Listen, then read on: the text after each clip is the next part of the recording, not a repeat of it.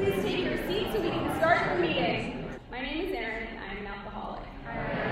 This is an open meeting of the Atlantic group of Alcoholics Anonymous and all are welcome to attend. We hope that what you learn here may be helpful to your recovery and your understanding. Tonight is anniversary night.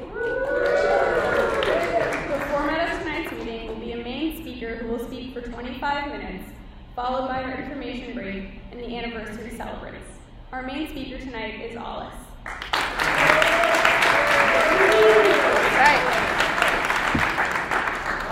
Hi, family. My name is Alice, and I'm a grateful member of Alcoholics Anonymous. How you guys doing tonight? Good. I'm thrilled to death to be here. Um, so I am in the habit of timing myself, and so I'm going to do that. But I know that I also have a timer. So first, I want to say how exciting it is to be here when you're actually celebrating, right?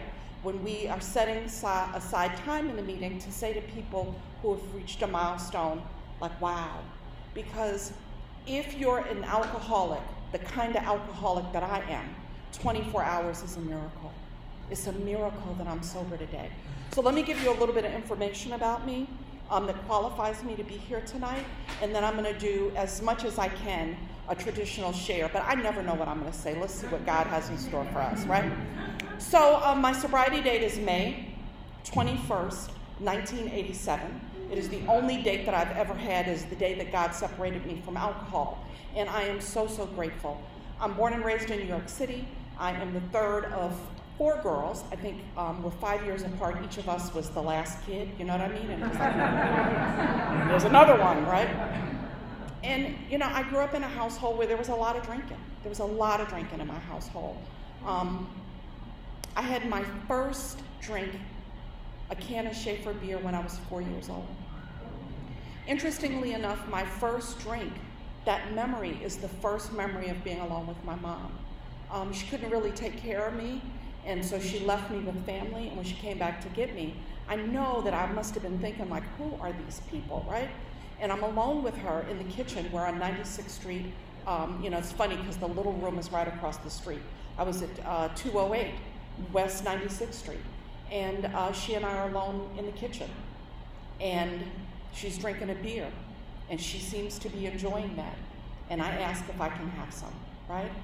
Always that from the earliest age, what Bill talks about in his story, that wanting applause, that wanting attention, that wanting approval, even as a little kid.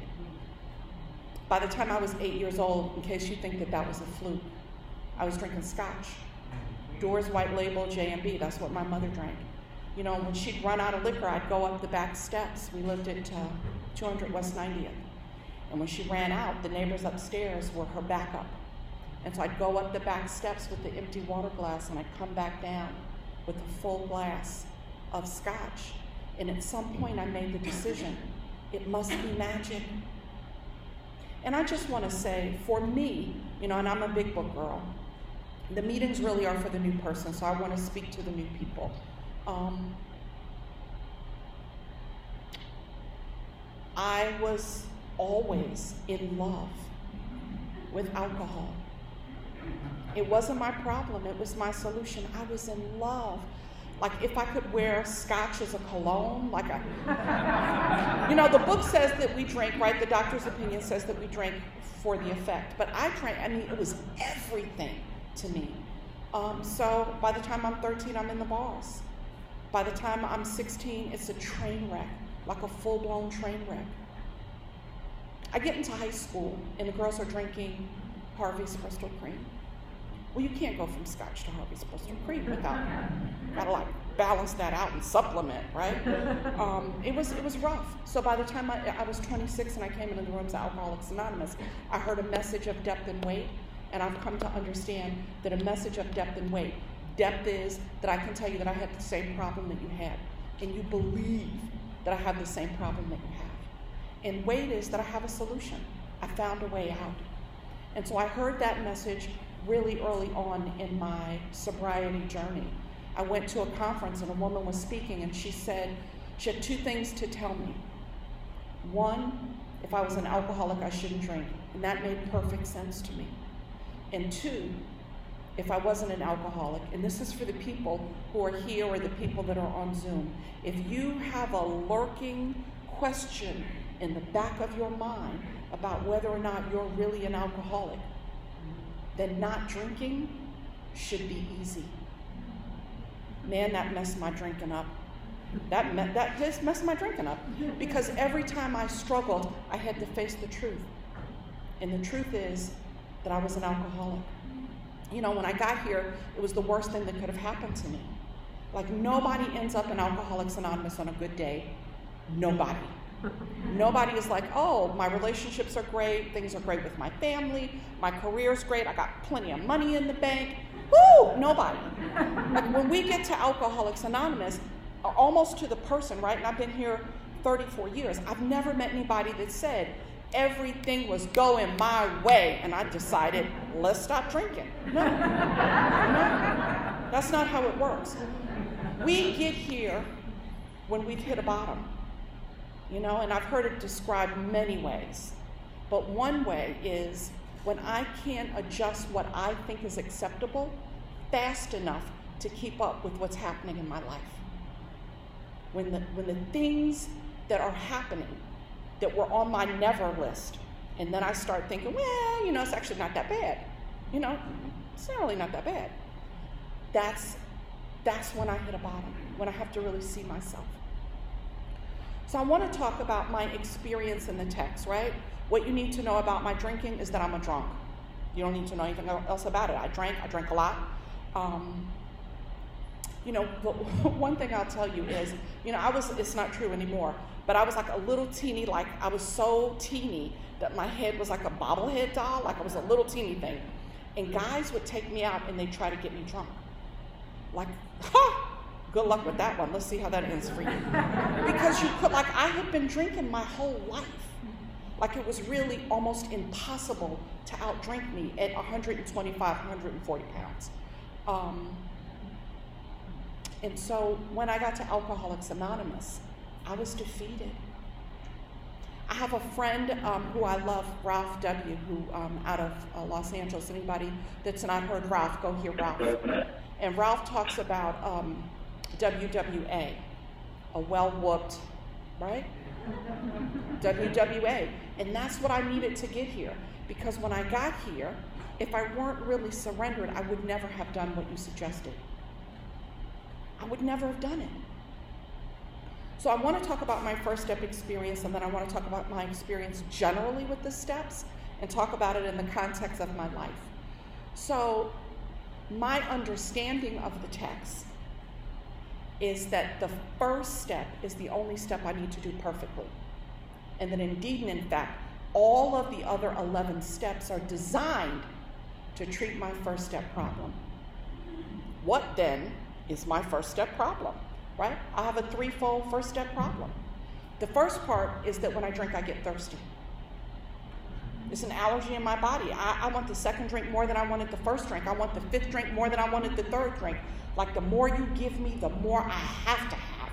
It's not like I, I have to. I have a body that is different than my fellows. Once I put one in, I'm actually not in control any longer. And if you're new and you don't understand that concept, if you're allergic to strawberries, once you eat that strawberry, it doesn't matter what you think. Your body's going to do what it does. And that's how it is for me in liquor. Once I put a drink in me, I'm no longer in control of my own body. And talk about humbling. When you have to admit you can't control what you put in your mouth, yeah, that humbled me down. The second part of my first step problem is I have a, a mind that's different than other people. You know, and the book says that the problem in, it centers in my mind, and it's true. And I've come to think of the center as the middle. I have my body on one hand, I have my mind in the middle, and I have my soul on the other hand. And what does my mind do? It has like a theme song playing all the time. And it says, it's going to be different this time. No, it's not. And I told myself that lie over and over. And as a matter of fact, I've come to believe that the voice in my head that sounds like me isn't me, it's my disease. And let me just say for anybody who doesn't already know this, there is a clue because the second step says restored to sanity, and the only people that need to be restored to sanity are the people who are insane. Sorry. When you read the book and it says outright mental defective, what do you think that means? When it says full, full flight from reality, what do you think it means? It means that I have a problem in my mind. I'm crazy. I'm crazy. And when you, you know, in many meetings, we read the whole how it works. And we get to the three pertinent ideas A, I'm alcoholic and I can't manage my own life. B, that probably no human power. I think we could probably scratch probably, but okay. And then C, God couldn't would. Conditional, conditional, if sought. If sought. I have to do something. And those are the three pertinent ideas. That's what lets me know that I'm ready to move forward in the work. But the truth is that the problem that I'm struggling with, this, this problem that I'm struggling with, is true before and after I stop drinking. I got to Alcoholics Anonymous. I got, you know, got five years. Whoo, I thought I was sober forever with five years. I thought it was an old timer. And then I had 10 years. You couldn't tell me anything. Oh my God. And 20 years, right? There should be a ticker tape parade for me. And, and thank God I stayed. Because the question really is how free do I want to be? There's no level of joy that I'm unwilling to work to have. And that's what the work is for now, for me now. I'm not working to not drink anymore, although I've got to be vigilant. I'm working to have joy. And how do I find joy? I have a good look at myself, unsparing self examination, right? Clearing away the wreckage being of service to other people. But I got diverted. So, the third part of my first step problem, because I've told you I have a problem in my body, and I've told you I have a problem in my mind, right? The theme song playing is going to be different, right? Which is a lie. And I know it's a lie, but I can't not drink. Because the first step doesn't mean you can't drink, the first step means you can't not drink. But the killer for me really, and the thing that I always really like to focus on, particularly for the new person, is the third part of my first step problem, which is my spiritual malady, which is my soul sickness.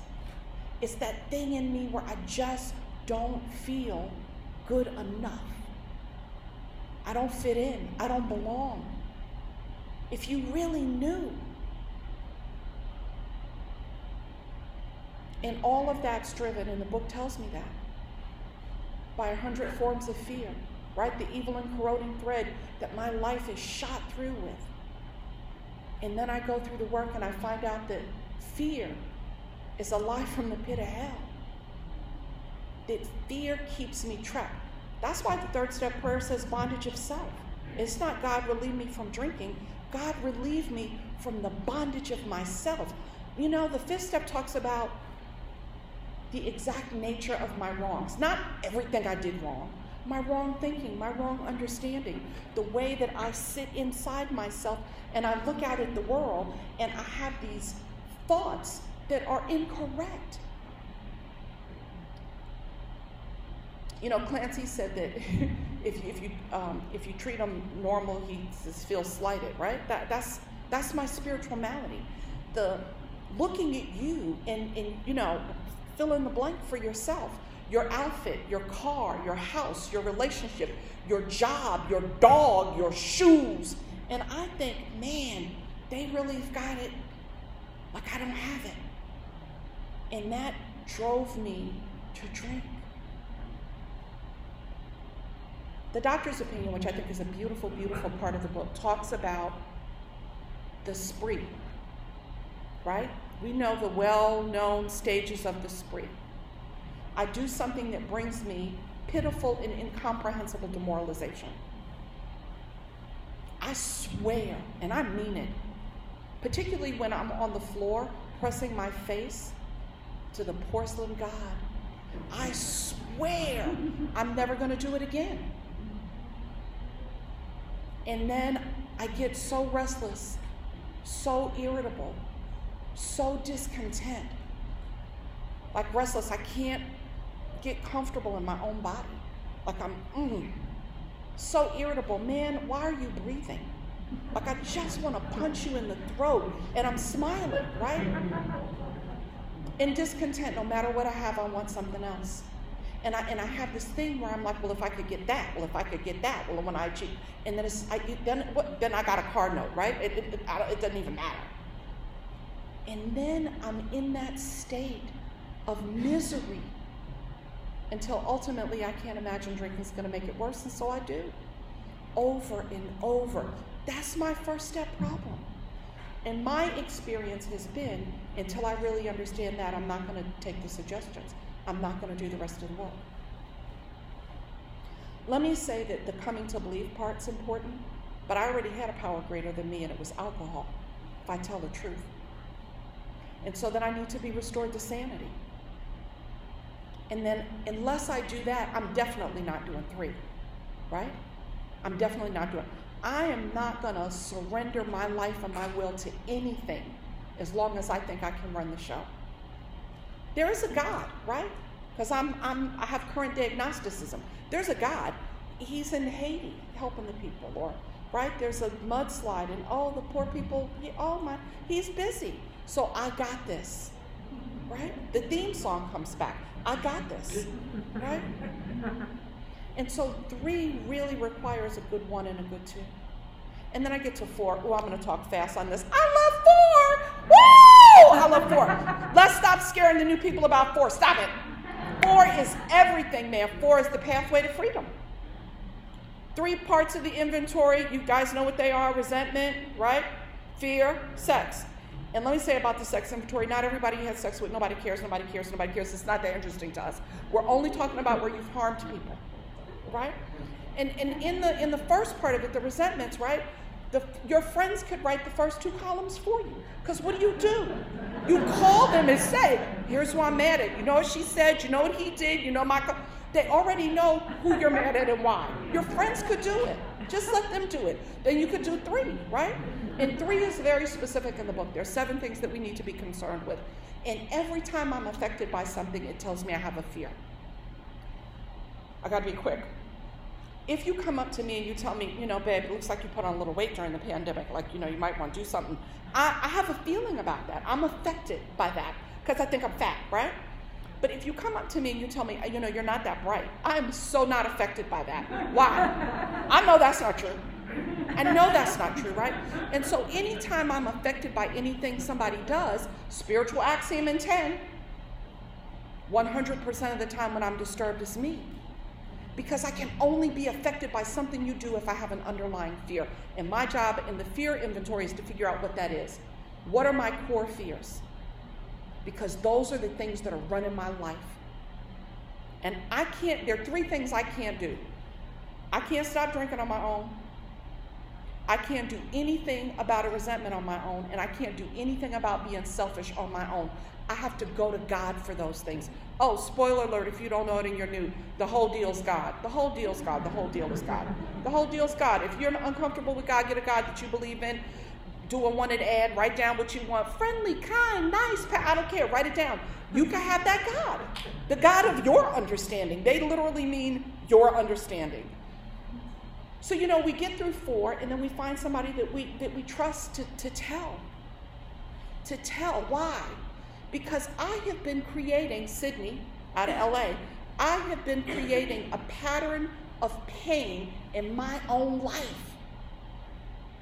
I've been, I don't care what anybody did to you. You were molested, you, your parents neglected you, they beat you, little, little, little, you didn't get Barbie in the decay, right? Whatever it was, right? That is then. You're still mad about that 30 years later? It's you now. You are creating the pattern of pain in your life. And if you want to be free, you got to let it go. Maybe it wasn't the best parenting. Maybe it wasn't, let it go. Because you can be free or you can have bondage of self. In my experience a bondage of self is it never ends well for me. So I have to have a five to tell somebody so they can help me see myself. You know, apparently Mark Houston used to say all the time, you are asleep dreaming that you're awake. I can't see myself. I think I. Think about this if you've been around for a while. Didn't you think you knew everything at one year sober? Right? Remember that? Remember that? Delusion. Right? When we do our nightly inventory, that's the delusion part. I'm under the delusion that I should get what I want. I'm under the delusion if I'm nice to people, they're going to. I'm under the. No, that's a lie. I'm going to get what God has for me. And guess what? Every day above ground's a good day. Whatever I got coming, yay! That's it. That's the fourth dimension for me. That whatever I get, I get to choose happiness and joy no matter what. So we're at six, right? Once you do five, you're at eight, right? I sit for quietly for an hour, and then I say to God, okay, these things, I can see these are, obje- I'm blind, but I can see these things are objectionable. I can see these things are objectionable. Am I willing to have them taken away? And then I ask God to take them away. And then I make a list. I don't think that this is done. When I do four, I think I've got to do some diff- additional work. But ultimately, I test whether or not I was serious about my third step and my ninth step. Because if God's got me, I'm not afraid of anybody. I can go anywhere and say anything I need to say to anybody. And guess what? It's not I'm sorry because nobody cares. Here's how I've harmed you. I don't want to live like that anymore. What can I do to make it right? Amend. Not sweep, amend. You know, and then I get to the place where I get to do four through nine every day in my 10 step. When those feelings come up, fear, resentment, jealousy, angry, you know, you know what you know the monsters that live inside you. You turn immediately to God. You call somebody that you, you trust. Don't call the friend that says, I can't believe they did that. That's not that's not the friend to call. call the friend that's gonna be like, really? Because, you know, I remember when I did something like that and they tell you the truth about yourself. And then I did 11. When I work with people, I start them on 11 immediately. You know, Tyler C. out of uh, San Diego from BBA helped me figure that out. Like, why am I waiting? I start people immediately on On Awakening. And here's the challenge if you read On Awakening and you do a nightly inventory every day for 90 days, I bet you it'll change your life. I bet you. That's my challenge to you. I bet you it'll change your life. And then I do 12, right? The three parts of 12. And, and remember, I'm crazy. So my home group is the Bronx Big Book. We meet every single night at 9 p.m. Every night, it's an intensive line by line study of the book. And every night there's a new speaker. And I'm the only booker. I book.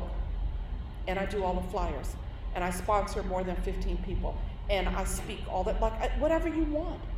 Whatever you guys want me to do, I'm to do that because I couldn't be more grateful. And guess what gratitude is? It's an action word. And this is an action program. So when you ask me to show up, that's what I do. Um, I got about three minutes left. Let's see what I'm going to tell you in three minutes. Maybe I got two minutes left. My time is like, hmm, you think you got three. Um, the hook. So the thing that I want to leave you with is the place that it took me a long time to get to. And if you can get there faster, I beg of you to do it. When I got to Alcoholics Anonymous, a lot of bad things had happened to me. A lot of bad things. I mean, I've been molested by a parade of people, like bad things had happened to me. And what I've come to understand through the steps of Alcoholics Anonymous in, in unsparing self examination is that nothing ever happened to me, everything happened for me. And the book tells me that. No matter how far down the scale you've gone, you can see how your experience can benefit others. Why do I need my experience to benefit others? Because on the top of page 77, it tells me that my real purpose is to fit myself to be of maximum service to God and the people around me. Why do I have to fit myself? Because when I come in, I'm self centered, I'm self seeking. Hey, newsflash low self esteem is still self. Right? It's still self pity, is still self. And I have to learn how to get out of self and I have to fit myself to be of service to you. And guess what makes me of value to you? The things that have happened, my own lived experience, my disappointment, my heartbreak, my mistakes, my devastation, my heartbreak makes me of service to you. So I want to again thank you guys for having me be here. She got the one minute sign. I'm ahead of her. Um, I want to thank you guys again for having me be here, especially on a night that you're celebrating, right? When you get to celebrate each other, it's a beautiful, beautiful thing to do. And if you've got one day, if you've got 50 years, it doesn't matter. Like every day that we don't drink is a miracle. So my name is Alice, and I am a drunk.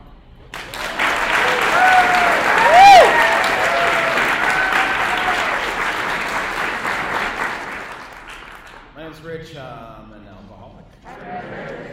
Let's thank tonight's speaker, Alice. Have heard a typical A meeting